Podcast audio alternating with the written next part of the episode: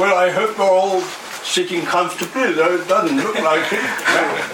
And I hope you can all hear. Yes. There's been some changes in this centre since I left in 2008. One is this curious habit of applauding people before they talk. I don't use that. Which is risky.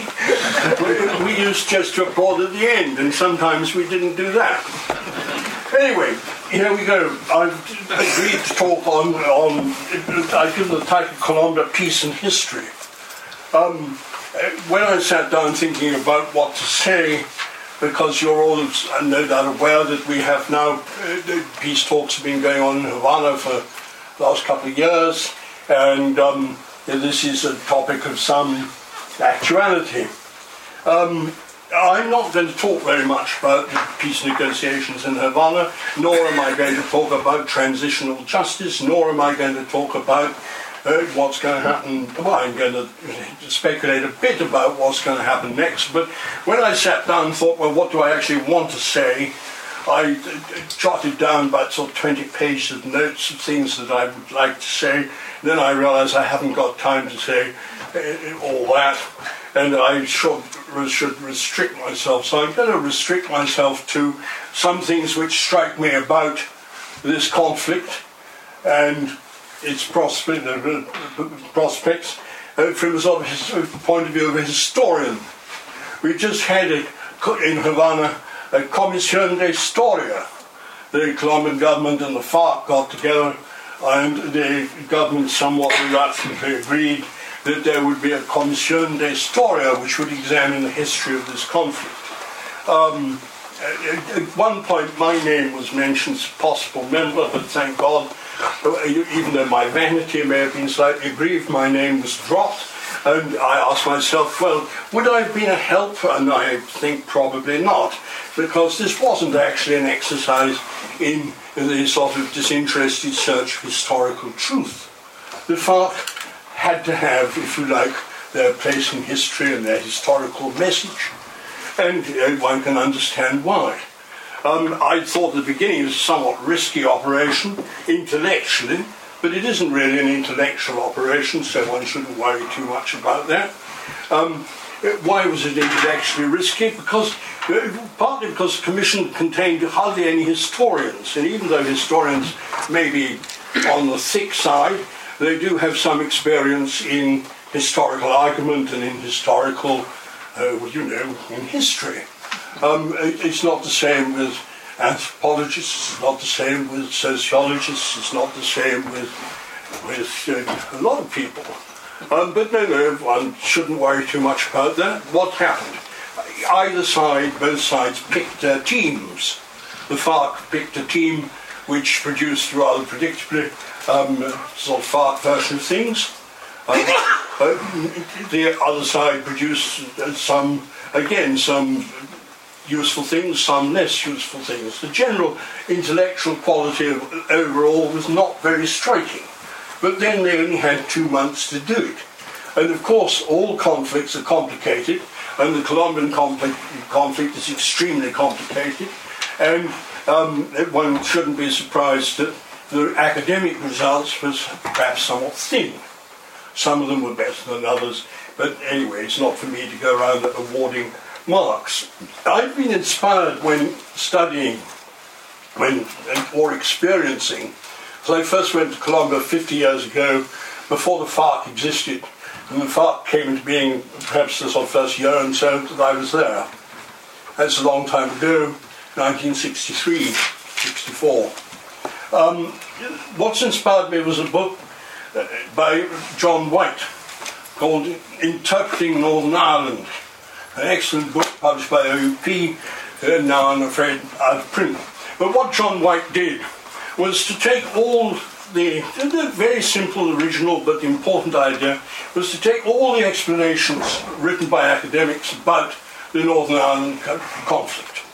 That is, the people who are interested in it, if you like, the sort of historical, religious interpretation, the geographical interpretation, the economic interpretation, the Marxist, the this, the that, and the other, and to analyse faced with the Northern Ireland conflict, how far could you get with each of these styles of explanation?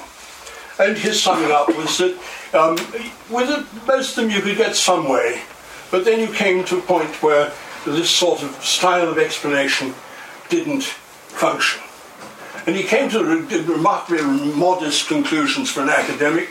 One was that no one was ever going to reach a completely satisfactory explanation of the Northern Ireland conflict, because you necessarily simplify, and if you simplify you distort, and it's just human conflicts are so complicated that you're not going to get the 100%, so forget it. First lesson.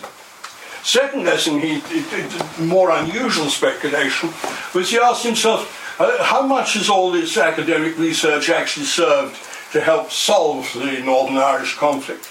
And he came to the conclusion that sometimes he thought it had done damn all, that it hadn't made any difference. And he gave a number of reasons why. One was another elementary one, which is that nobody reads this research, or very few people, and consequently life goes on without it. I think very few Colombians are going to read the 809 pages produced so far by the Comisión de Historia. People have better things to do. Anyway, people, as some of the journalists said, it's very predictable what the FARC have said, and it's fairly predictable what the others have said, because they've all said it before.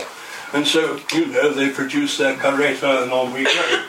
But anyway, peacemaking isn't about really winning arguments. In fact, peacemaking, I think, has quite a lot to do with not winning arguments. And especially perhaps arguments about the past. Jan Egeland, who's a Norwegian, I think, peacemaker in Colombia 10, 15 years ago, it was one of the architects of the Oslo agreements, which for a time did something for the relations between Palestine and Israel. One of the rules that Egeland made was don't talk about the past. Nobody talks about the past. This is about ending conflict and about the future. Somewhat forgotten, but inevitable that explorations of the past enter into these Havana talks. Partly is because what I said earlier, partly because the FARC, if they're invited as they are to participate in politics, have in a sense got to have their version of history as part of the scene. You can't say, no, we'll make peace, and you can't have, if you like, your slice of the history of the country. And the FARC are a very historically conscious guerrilla. One of their characteristics is that, the message is in the persistence. This is a guerrilla that's been going for 50 years. Damn it, we must have our part in the history of the country. We must have our part. People must recognise that this in itself is an achievement. This must have a meaning, etc., etc. Anyway, I've over the years collected up large numbers of bizarre explanations for why Colombia is a conflictive and sometimes violent country. Some of the explanations one comes across are truly bizarre. And just to amuse you, I will mention a few I've come across. As one explanation was that the Colombians consume too much sugar. They have a very high sugar content in the diet, and this produces, an extraordinary degree of aggression. This was sophisticated by another person who said the trouble is, it's actually beans grown on volcanic soil. The frijoles which produce this. Another person actually came out with an explanation relating to the prevalence of tropical anemia, which is said produced a certain particular psychology where lassitude tended to be alternate with moods of extreme rage. Anyway, you can go on and on. There are genetic explanations. The Pijaos who were in Tolima, which used to be a very fierce part of Colombia. The Pijaos were a fierce lot of Indians, etc., etc. Anyway, that's just to amuse. But I did feel a certain amount of obligation to comment on, how these things look to historians. And some of the things that strike me are, we're going to have time for discussion, controversial. Because there's quite a lot of what's in the air, which I, frankly, don't buy myself. But as I say, making peace, which I'm all in favour of, is not about winning arguments. No. I should, I think, give you a brief outline for those who are unfamiliar with the country. Something, it's a very brief sort of sketch of its history. History, I believe in still. Some economists are even beginning to discover history. Of the institutional school, they refer to it as path dependence, which is the new name of history. Political scientists, who we've listened to in the last three sessions, some of them are beginning to have the sort of feeling that perhaps it would be a good thing to explore the history of the countries they're so busy labelling and labelling and quantifying. Anyway, here goes. Colombia is a very large country. It's the third or fourth largest in territory, and it's the third country in population in Latin America. It now has population something like 40, getting on to 48 million. It's the third largest economy, having overtaken Argentina. That doesn't mean that the Colombians are richer or wiser or more sophisticated than the Argentines. But they it's not a new democracy. We had, someone the other day was going on about new democracy. It isn't a new democracy, it's a very old democracy. It's an older democracy than quite a number of countries in Europe. It's an older democracy, one could argue, than Italy. It's an older democracy than Germany.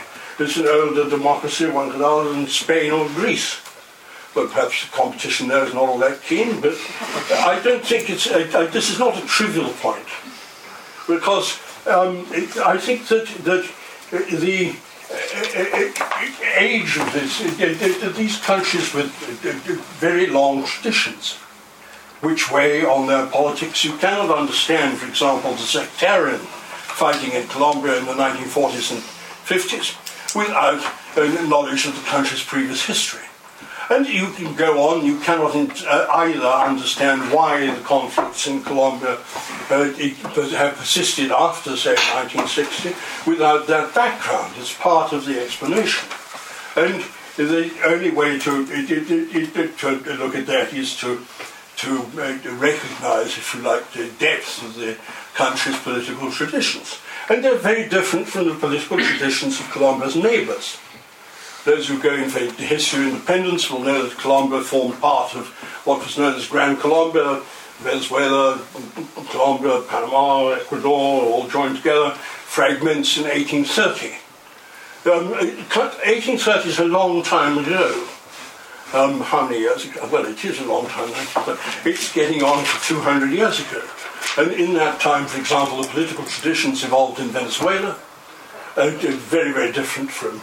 the Venezuelan politics and Colombian politics have really very little in common. Ditto Ecuador, etc., and one can go on, but I don't need to labour the point. But this doesn't mean to me, I have a certain resistance to sort of this style of saying, oh, well, this is a new democracy. Well, it's of course imperfect, like most democracies. It has lots of undemocratic features. But so do, as I say, there are very few perfect democracies outside Scandinavia, and more of that anon. It didn't also figure Colombia in the so-called transition to democracy, which so many of the countries of South America experienced in after the cycle of authoritarian rule in the 1960s and 70s. The reasons for all this aren't anything to do with the civic virtues or the supposed civic virtues of Colombians. The fact was that the only way in which Colombia could be governed from 1830 onwards, if you like, was by some sort of a combination of civilian notables and elections and that sort of thing. Colombia did not have the resources to produce authoritarian governments, and the geography of the country did not favour authoritarian governments. So there were very few, if any, authoritarian governments. Whether you like it or not, that's the way the historical record, what the historical record shows. I also don't feel myself that there is anything particularly oligarchic about Colombian democracy. Some people say, some people, respectable intellectuals, have recently argued that the trouble with Colombia is it's never had a populist phase. You know, well, one thinks, my God, and thank God for that. If you look at countries that have had a populist phase, I don't think the results are all that encouraging. Look at Venezuela, look at Argentina. And there are reasons why Colombia has not had a populist phase, which partly, I think, relate to the vigour of its political life. Colombia is a country which is always full of politicians. It's full of lawyers as well, but this means that it doesn't produce the sort of vacuum or near vacuum into which populist experiences tend to come. Anyway, we can argue about that later. But there are profound reasons why Colombia is, if you like, an imperfect democracy. And it's all, When one looks back at the conflict, the history of conflict in Colombia, quite a lot, certainly of the 19th century conflict and quite a lot of the 20th century conflict, is about minorities. Elections in which winner takes all, in which the losing side is excluded, had a lot to do with 19th century conflict. You have a very long electoral history in this country, and pretty regular. But the elections tended to be won by the government, and those who lost the elections tended to get short end stick. Minority rights were to some degree established after the last formal civil war, which ended in 1901, when the winning Conservatives did eventually recognise that it was best for a quiet life to give the Liberals something like a third of the cake. And that did produce 40, 50 years of comparative peace. To give you an idea again of the sophistication, if you like, of this very poor but honest or vigorous democracy. In 1886, a remarkable book was published by a man called Rafael Rocha Gutiérrez, called La Verdadera y la falsa democracia. In that book, Rocha Gutiérrez was arguing against the new centralist conservative government of Rafael Núñez, 1886. Rocha Gutiérrez said, look, Núñez and his fellows, friends and allies, Miguel Antonio Caro and others, were saying, the trouble with this country is we need to centralise government. We've had this federal experience which is chaotic, we don't want to go back to that, we want strong central government. And Roger Gutierrez said, no, this isn't what's going to produce peace. Peace is produced by the recognition of minority rights. You can exclude minority rights under a centralised system, or you can exclude minority rights under a federal system. But if you do that, you're eventually going to get some sort of violent revolution. It's not going to work. That what you have to do is recognise the rights of minorities. It's a very interesting book. It shows that in the state of Tolima in Colombia, around in the 1870s, they had actually experimented with proportional representation of a sophisticated sort of neo-Belgian sort. It did actually happen. This is a country, again, where, as Eduardo has no doubt told you, a lot of elections have gone on through its history and with a very, if you like, very high degree of participation. That's partly a matter of the ethnic composition of the country. There's no barrier in Colombia. There's never been an ethnic barrier to political participation. Colombia, simplifying away as one has to in these things, is a very mestizo country in which it's very difficult to say, okay, that lot are out. If you compare this, for example, to Ecuador, Colombian civil wars, everybody gets dragged in. Ecuadorian civil wars, Indians don't fight, Indians don't participate. Civil wars, incidentally, do differ a lot from one republic to another in the 19th century. They were not go back to that. The country did eventually after the old minority rights of giving the Liberals so much of the cake after 1901, that broke down in the 1930s and 40s. Once again, when they returned to a system of winner takes all, this was fatal when the minority Conservative government was elected in 1946, which tried to impose itself on the country, and the result of that was very severe sectarian fighting about politics, about power. It wasn't about other things, it was about power, and it was very expensive. And after that, after a very short military government, not very oppressive, it was agreed that there would be a 50-50 split between the traditional parties of Colombia, the Liberals and the Conservatives, 50-50 representation in Congress, 50-50 representation throughout the bureaucracy. That was the only way in which peace could be reached at that time. People say, oh dear, after all that fighting, couldn't they have had some more minority representation? The answer is no, it had to be 50-50. And anything else wouldn't have stuck. And it was also the case when those of you who are interested in things like memory and truth commissions and all that, which are so much in vogue, it was, I think, sort of fairly prudently decided that not too much investigation would go on about what had happened between 1946 and the end of the 1950s, because there was no agreement about who should do the investigating, and it was held to be much better in terms of making peace not to rake over old scores at that time. Right. I've experienced personally 50 years of this country, and I'm going to just rattle through a number of things before going on to not exceed my time and to discuss four aspects of the current scene which I've chosen from the many in which unfortunately I won't have time to touch. Lucky for you, because one could go on for hours and hours. I've known 15 presidents. They've been quite a lot of them quite different. The idea that Colombian governments are uniform in their policies and in their nature, not, to my mind, the case. This is a country also which, when I first knew it, was very rural, and which is urbanized at a terrific rate, and which is now, according to the conventional bounds of things, predominantly urban. It's much more prosperous than it used to be. May not be more equal, but it's certainly more prosperous. It's full of motorcycles and mobile phones and all that sort of thing, and a sort of mass consumerism is now present, which was certainly not there 50 years ago. It's become much more feminist.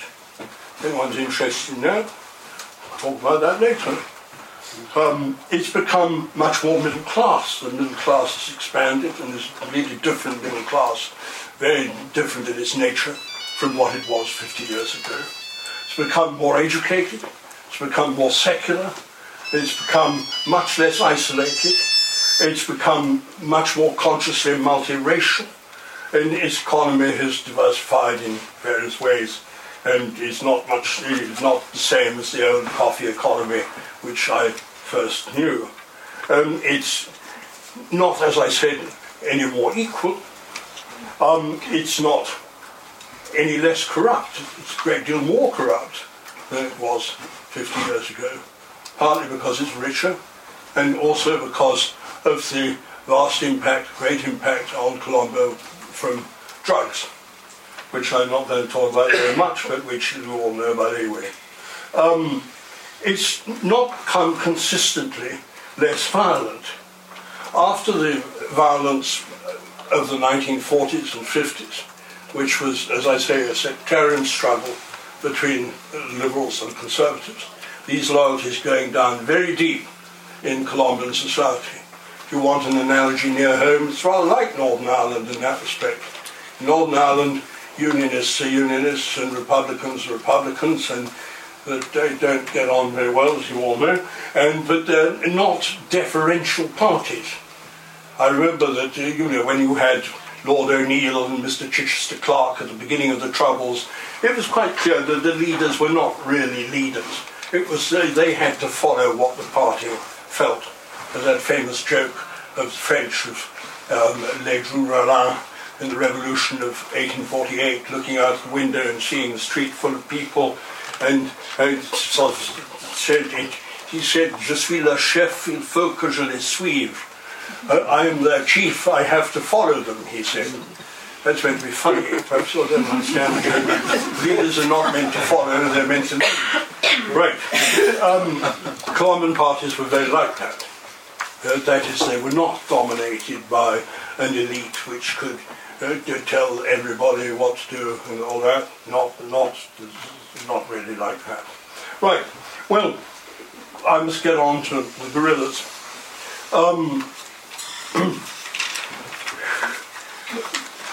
Persistent conflict.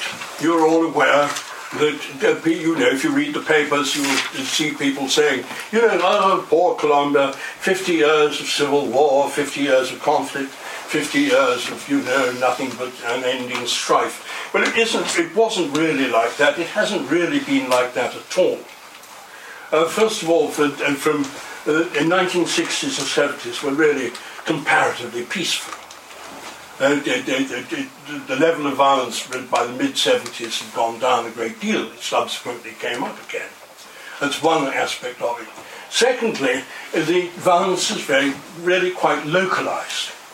If you were an urban Colombian, you could... the country certainly had a high murder rate, which is not... unrelated to the existence of the armed conflict, but you could live in most part, urban Colombia as it was very little affected really by the violence of the 1940s and 50s. It has been comparatively little affected since then. I say comparatively because, you know, Escobar put bombs in various places and all that. But the idea that you get from reading at a distance of sort of 50 years of civil war is somewhat exaggerated. Of course, you can date the guerrillas back to the early 1960s, the FARC, the ELN, the EPL, various onwards. And one of the things one added to that, of course, from the 1980s onwards, one has a very widespread paramilitary reaction to the presence and the practices of guerrillas. And yeah, okay. And one of the questions which the Commission was asked to address is, why has this been so persistent? Why is it that, you know, that peace didn't come to Colombia when the old sectarian fighting ended? And I'm going to try and address that, because you know, it is not such an easy question to answer. You look at Colombia's neighbours, Venezuela and Ecuador, there's no guerrilla experience worth talking about in those countries. There was some sporadic guerrilla activity in Venezuela. There was a guerrilla in Ecuador, which was very soon discovered because they played the music too loud on a portable music centre. They lasted a very short time. Not serious. Not serious. I'm going to skip the next bit, which was my sort of criticisms of the result of the commission, what the commission said about. Well, the commission was asked about the causes, the persistence, and the results. Well, the results have been, in human terms, very costly. The usual sanctified statistic, if you like, of the conflict since early 60s is something like 200,000 dead and several million desplazados. And if you can imagine, a great deal of human suffering that this has caused. That's one thing. The persistence... I can give you a quick sample of what some members of the Commission said. On the FARC side, you had, of course, a great many people going on about the objective inequalities and conditions of Colombians. You had one person going on saying it was all the fault of the United States. You had another person, a Jesuit, saying that the sacred right of rebellion is something that every true Catholic should recognise. You had another chap saying that this was an inevitable product of capitalism in its virulent globalized form, etc. Well, you know, fairly predictable stuff. One also, another person going on saying that this was strictly related to the agrarian conditions of the country. So the FARC gets its version. And as I said, always a very historical guerrilla, and if it is going to participate in public life, it has a right, if you like, to its own historical version. I don't think that this effort of the Commission is in that sense unnecessary. But as I say, when you look at it as an academic and an intellectual, one is not very convinced by most of the stuff produced. The FARC had to have its version. It's invited, I've said all that anyway. And of course, looking at the current scene, one should remember the FARC hasn't altogether given up. The FARC, in a nutshell, I think now recognise that they are not going to, and no, there's now no chance of them taking power through force of arms. But they do not consider themselves to be vencidos. They have, you know, after all, there's still 7,000-8,000 of them, I don't know, something like that. They're still, and they may not be in very good military shape. And of course, one of the reasons why they're talking in Havana is because under President Uribe, they certainly suffered a good deal militarily and were thrust back from the centre of the country to the periphery, etc., etc., and a lot of their leaders were killed. That's in itself significant, because nobody joined the FARC to die. The suffering and dying is not part, if you like, of the rhetoric of the FARC. Other people suffer and other people die, but we go on forever. And the fact that a number of their leaders did not go on forever is one of the reasons why they're in Havana. The FARC, what do the FARC want? And here again, as I say, one should realise that they still exist and they still have plans, although curiously, very few people seem to be very interested in what the plans of the FARC are. The FARC's aim was power, essentially. If you look at programmes of the FARC, you'll find really very little. There is a sort of 10-point programme. If you're really pedantic, you can find it, and it's probably on some website, because practically everything is now on some website. But that doesn't mean that the programme of the FARC was a very important element in its composition. The reason of that is, again, structural. The aim of the FARC discovered that the answer to the question of authority and aim was to say, we the FARC are the armed brazo armado of the Pueblo. We are the armed... it doesn't sound right in English. We are the physical force of the Pueblo. When we take power, the Pueblo will decide what the new Colombia should be. It is not for us to write the program. Now that actually is very convenient for a guerrilla, because what guerrillas aren't is, guerrillas aren't debating societies. Guerrillas are vertical militarist organizations, and the authority comes from top down, and argument and discussion plays a very, very little part in guerrilla existence.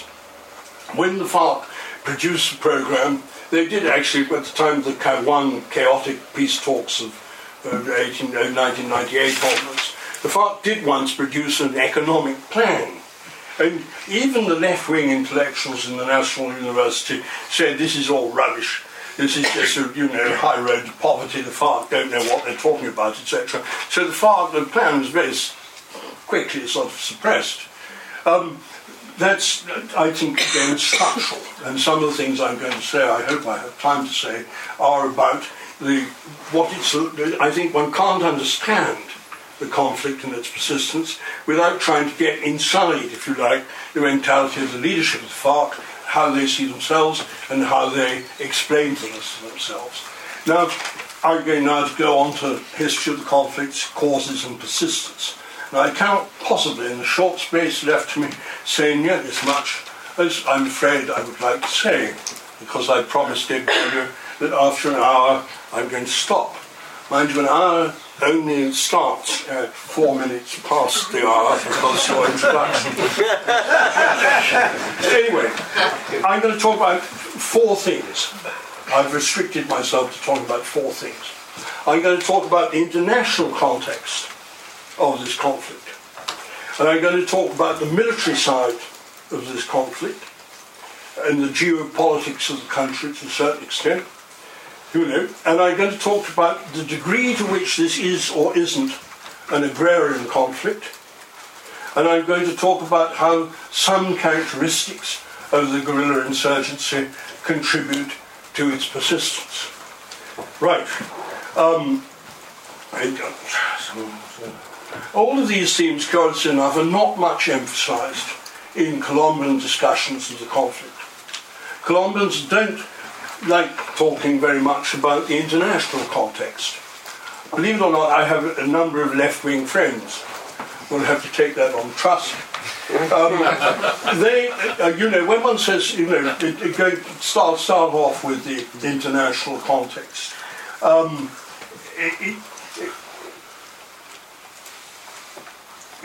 Colombians, I think, certain Colombian intellectuals anyway, tend to like to see their conflict as very essentially Colombian, that this is all generated within our borders, that it is authentically Colombian, that, forget about the rest of the world, we are very Colombian. But I ask the question, would there have been a revolutionary guerrilla in Colombia in the early 1960s without the example of the Cuban Revolution? And my own inclination is to say there wouldn't have been.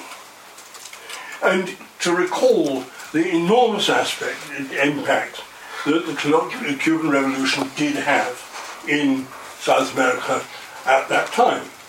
This was the time of the glorious entry of Fidel Castro in Havana, Che Guevara pranced around, Barbuda's, Tri Continental, etc., etc. A hell of a lot of people thought that the Andes were going to become the Sierra Maestra of South America.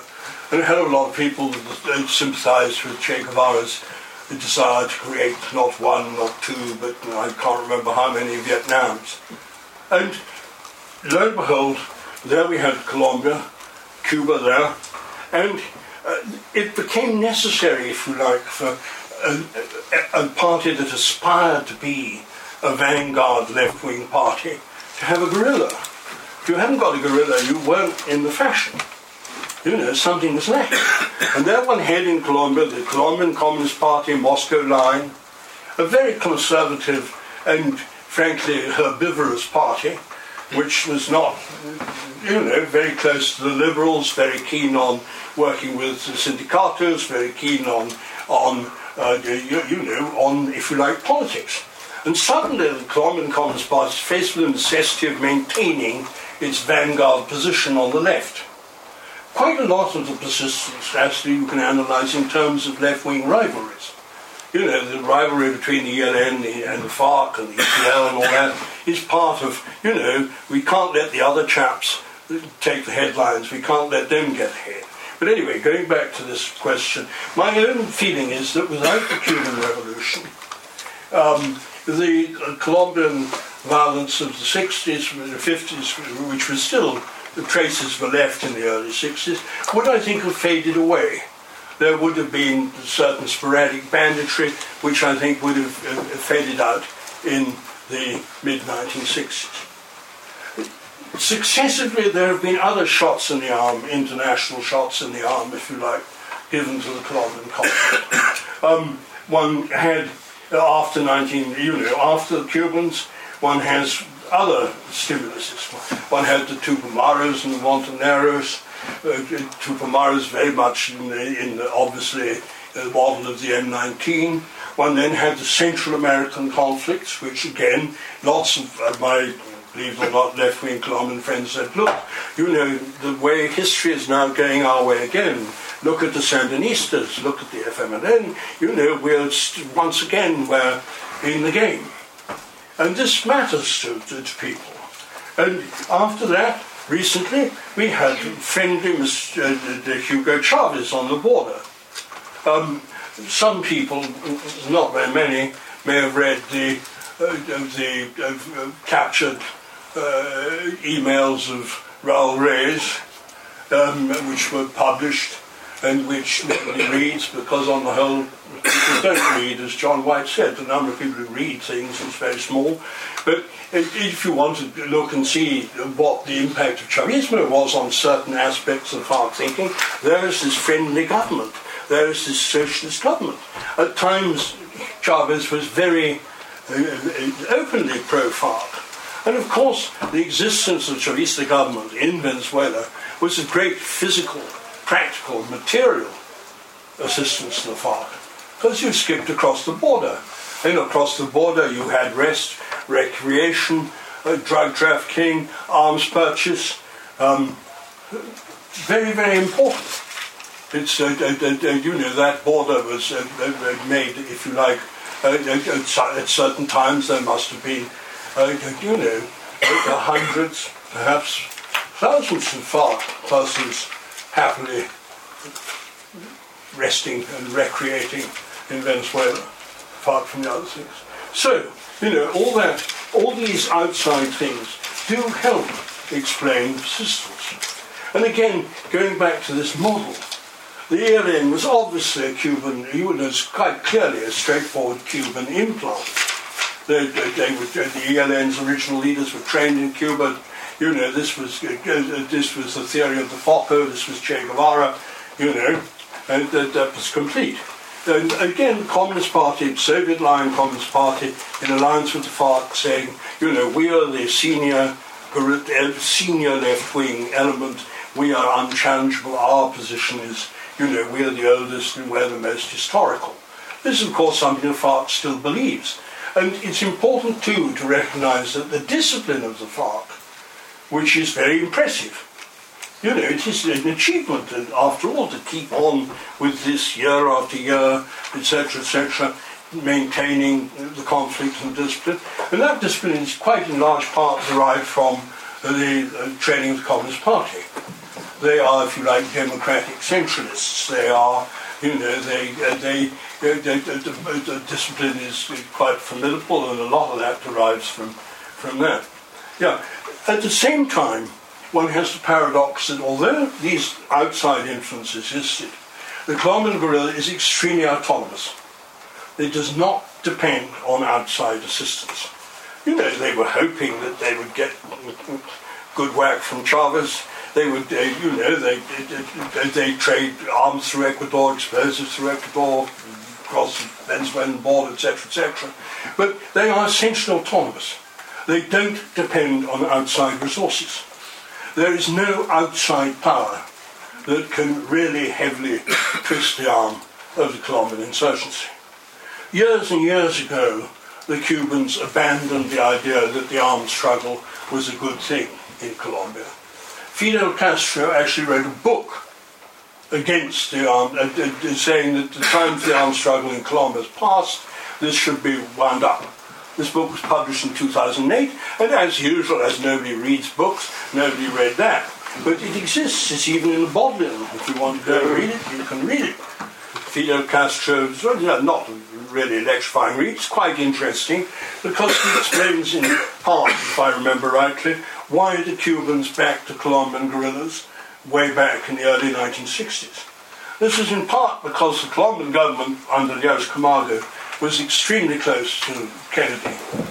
And when Kennedy and the Cubans fell out with the Americans, the support from Colombia was total. And so the Cubans thought, well, let's give them a dose of our little medicine. So, you know, we will, if this is the line Colombia's going to take, we're going to make them pay for it. And so assistance to the ELN came from Cuba at that time. Anyway, but there you are, that's a burst of opinion on successive outside influences, at the same time combined with autonomy to help explain persistence. The next thing I'm going to go on about is the military aspects of things. There's very little in the 800 pages of the Comisión Histórica written about the forces of order, the Colombian army, Colombian police. This is also very, very much understudied by Colombian academics. I'll give you an example. If one looks around, what's Colombian academia produced about the armed forces, about the police? And practically nothing. There's one book, there's one or two honourable exceptions and some dishonourable exceptions. One of the dishonourable exceptions is a book written by a professor at the National University on Colombia's participation in Korea, where the Colombians sent a battalion to the Korean War. And in his prologue, the author says, I can assure my readers that in writing this book I have not talked to a single soldier. We thought that actually gave him the right credentials. You know, this authentic guarantees the value of the text, that he didn't talk to any soldiers. When the Barker government set up a commission to inquire into violence in 1987, which is interesting because the first time the government had done anything like that since 1960, the end of the Violencia, there was some attempt, which petered out very quickly, to inquire into the causes of the sectarian struggle. 1987, the Barker government decided that it would be a good thing to find out why this country appeared to be getting, so intractably violent. And they approached the professors of the National University to inquire into all sorts of violence. Not just guerrillas, but also, homicide and violence in general. The professor of the National University refused to have any police representative on that commission. No, if we're going to have policemen present, we're not going to play. It doesn't exactly show, I think, a great deal of open-mindedness. And this, I think, on the whole, persists. And I think it is a problem. And I think it's also a problem because it seems to me to be very unfair to the Colombian army. And now I'm going to say some things about the military traditions of this country. Colombia is a very anti-militarist country. Since 1830, it has been a very anti-militarist country. We look at the first constitution of New Granada, and Christ, we don't want an army, we don't want soldiers, we want all these foreign officers, Venezuelans and British adventurers and all these people to get out. We want to reduce the army to the smallest possible size. This was in part because they did want to get rid of this expensive and not altogether very new Grenadian outfit. Partly also because, they start with a very, very firm anti-militarist tone, which persists, believe it or not, throughout the 19th century. You have generals and you have civil wars, but if you look closely, the generals are mostly civilians dressed up in occasional uniforms. They're not really soldiers in the professional sense, and they consistently, the politicians which dominate this country, Colombia is dominated by politicians and lawyers. And Bolivar, who was quite a sociologist in time to time, made a little joke where he said Caracas is a barracks, Quito is a convent, and Bogotá is a university. He didn't actually mean to pay Bogotá a compliment when saying that. What he meant was full of lawyers, too many lawyers. Lawyers, and it still is. Tunja is a city some of you may know, provincial capital Boyacá. Tunja produces something between 2,000 and 3,000 lawyers a year. That's just one city and its universities. So, anyway, these people didn't like the army, and also the country didn't have the resources to sustain a large army. Armies are very expensive. You look at these early presupuestos, and you will see that the military part of the presupuesto is, takes a huge slice. And so reduce. This goes on and on through the history of the country. Colombia's had less than 10 years of military rule in the whole of its history. It has had no important international conflicts. one joke one can make, or not joke, is why do the communists fight each other so much? It's because they've never fought anybody else. And this is actually significant because foreign conflicts do produce a sense of national solidarity, which sometimes is positive. Communists had a short war with Peru in 1932, and surprise, surprise, this did actually mute the party conflict within the country at the time. But unfortunately, or fortunately, the war was very short and it didn't have a very lasting effect. Anyway, army kept small. This is all very well if you're Costa Rica, but the fact that the country has had such an inadequate such inadequate forces of order is, I think, something for which it's paid rather a high price. If you're faced with the sort of threats that the FARC and the ELN eventually posed to Colombia from the 1980s onwards, when they begin to grow, you can say, okay, before the 60s, Che Guevara died, Camilo Torres died, the whole thing appeared to be going away, Americans went to Vietnam, etc. After 1980, the guerrillas begin to expand, partly because of the drug resources, partly because they were militarily very competent. They knew how to do it.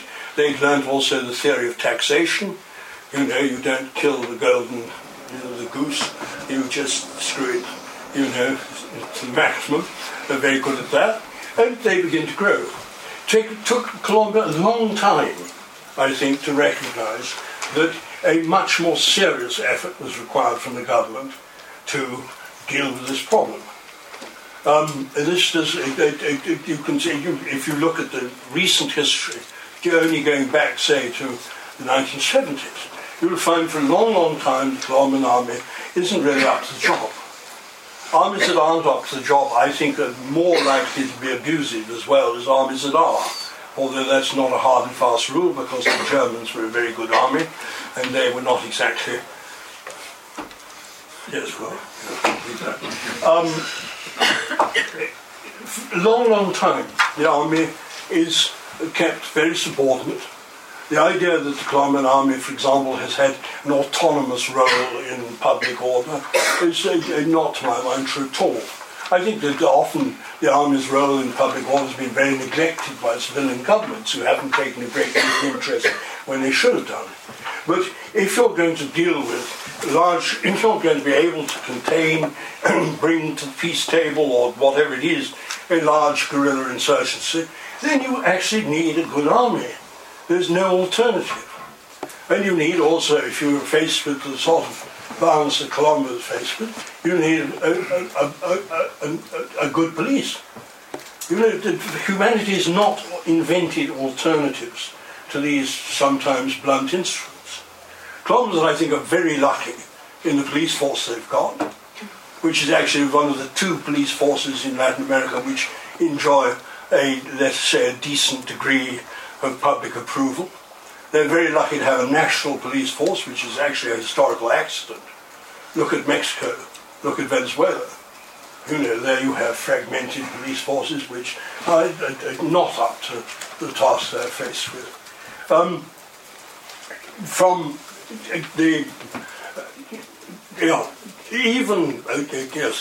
Going on about the army. If you don't have a coherent official security policy, then, and an effective official security policy, the alternative is, in the Colombian case, paramilitarism. If you don't like what the army does, if you don't want to have an army, then you're going to get paramilitaries, because given the tactics of guerrillas, people are not just going to lie down and give up. They're going to respond with various forms of vigilantism. And what paramilitaries do is perfectly logical. It's horrible, but logical. State cannot protect us. So what do? We arm ourselves. We're not going to go chasing these guerrillas around wearing rubber boots in the hills. We're going to terrify the populations on which they depend. And we're going to show that the guerrillas cannot defend these populations. But therefore, we will respond, if you like, with massacre. Now, this is very ugly I'm afraid to say that it is, if you like, on the cards. Going on again, I'm running out of time shortly, so I'd better hurry.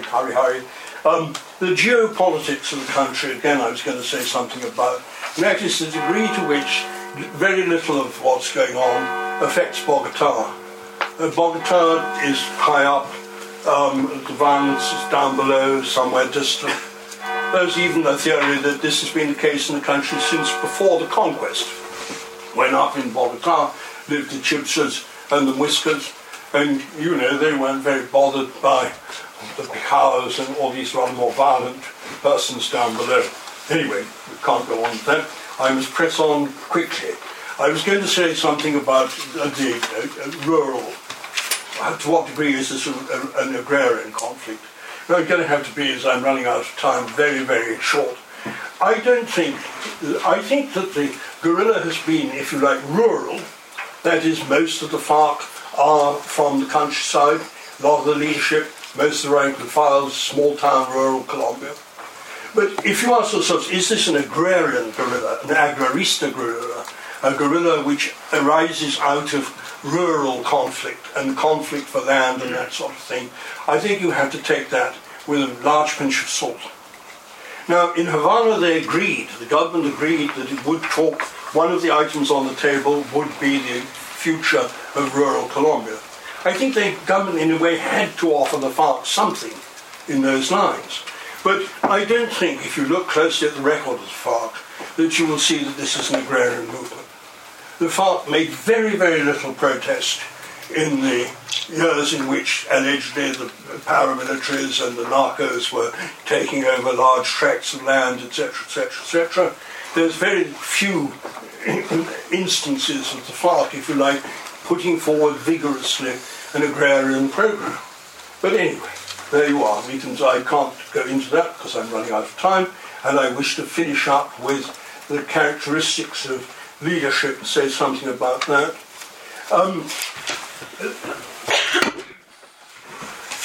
There's ways in which conflict is not commonly perceived, but which I think are important. You have to realise that it's conflict that produces for a guerrilla resources, and it is conflict which produces discipline. No conflict, no resources, no discipline. Why is that? If you look at where the FARC's resources come from, they come from kidnapping, extortion, drugs. If you're not engaged in conflict, those are in some ways out of question, even in times of truce. If there is a truce, you can't go on kidnapping. If you can't kidnap, your extortion falls, because kidnapping is the sanction that makes extortion possible, etc., etc. Secondly, conflict maintains discipline for obvious reasons. A guerrilla is a military organisation. If there is no threat, discipline tends to become lax. And it is the authority of the leadership is maintained by conflict. And this is one of the reasons why, when you look at the FARC people in the photograph, or if you study from a distance people like Jerry Adams or Martin McGuinness, one sees that these people are really irritating because they always have to be right about everything. This is, you know, one looks and says, God, won't they ever admit any mistake? Won't they ever admit that they did something wrong? No, they won't. Butter never melts in their mouth. It's like they go on and on saying, no, we were always right, always right, always right. When you conquer your irritation, I think you recognise that this is again structural, that they have to be like that. A government can more or less admit a few mistakes. A guerrilla leader cannot. And the guerrilla leader also, it is very, very difficult for them to take an initiative towards peace. If you're too quick, you will then be regarded as a traitor and your life will probably be in danger. The thing has to move very slowly. And again, the doctrine has to be vertical. I think this is curiously not understood very much, not understood by people again who regard peacemaking as a question of winning arguments. It isn't a question of winning arguments. The only thing that Havana is trying to do is to stop the conflict. It's not trying to produce a totally authorized and agreed version of the past, which is impossible. You couldn't do that. And it's not trying either to remodel the whole country in some sort of, utopian future. It's for stopping the conflict. And in that case, it's not much good. It doesn't make much sense to expect the FARC leadership to agree to things which it is structurally very difficult for them to agree to. They're going to have a difficult enough job adapting to politics without arms. What are they going to do? Here's my final burst and then I stop. You can see I'm on the last page. Why are they talking? They're talking, well, partly because of the change since 2002 and the achievements of the Uribe government, which did thrust the FARC out of, if you like, central Colombia to the periphery, where it can engage in drugging and one thing and another, but where it, they suffered, a military repulse that didn't finish them off, no, and Uribe incidentally never said he was going to be able to do that. But, okay, and they took a number of important losses. The death of leaders is important. And also, of course, they suffered a very great deal at the hands of paramilitaries, which is something which is not again usually mentioned. It isn't mentioned in the case of Northern Ireland. In Northern Ireland, we all say, oh, it's because the security forces were so good and the provost finally saw that they could make politics because they got votes after the hunger strike, etc., etc. But they were also suffering from the unionist paramilitaries. Okay, the FARC also probably, when starting talks, don't necessarily have to know how exactly they're going to end. They think, oh, well, at least we may be able to get, had they made up their minds, I don't know, I'm not one of them. But there's a sort of suck it and see element, let's try and see how we go. And in some respects, they've not been doing so badly. Today, they are, for example, would have a video link with various useful idiots in the House of Commons. Well, yeah. Okay. They do see, I think, too, that the international context is now in no ways favourable to them. As we can see, even, the Colombians, the idea that nobody can perceive that Venezuela is a disaster is, I think, somewhat naive. Venezuela, Chavismo is clearly zoink.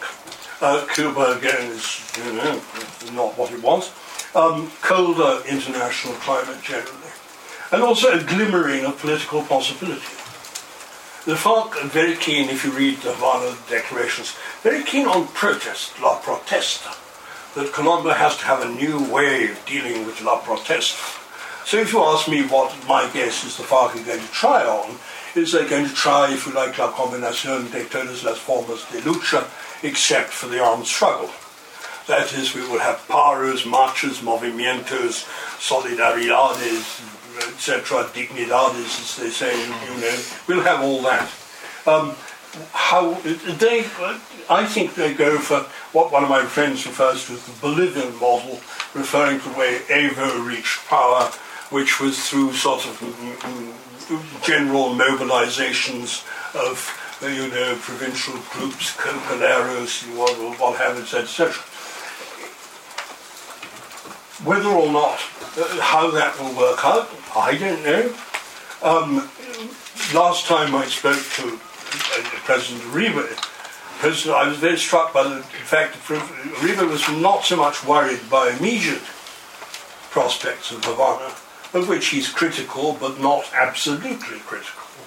He was worried about what was going to happen in 2018, whether or not it was going to be possible that the FARC and would organise some sort of populist wave such as Colombia had not previously seen. That was his apprehension. Predictions. The famous baseball player prediction, very difficult, especially about the future.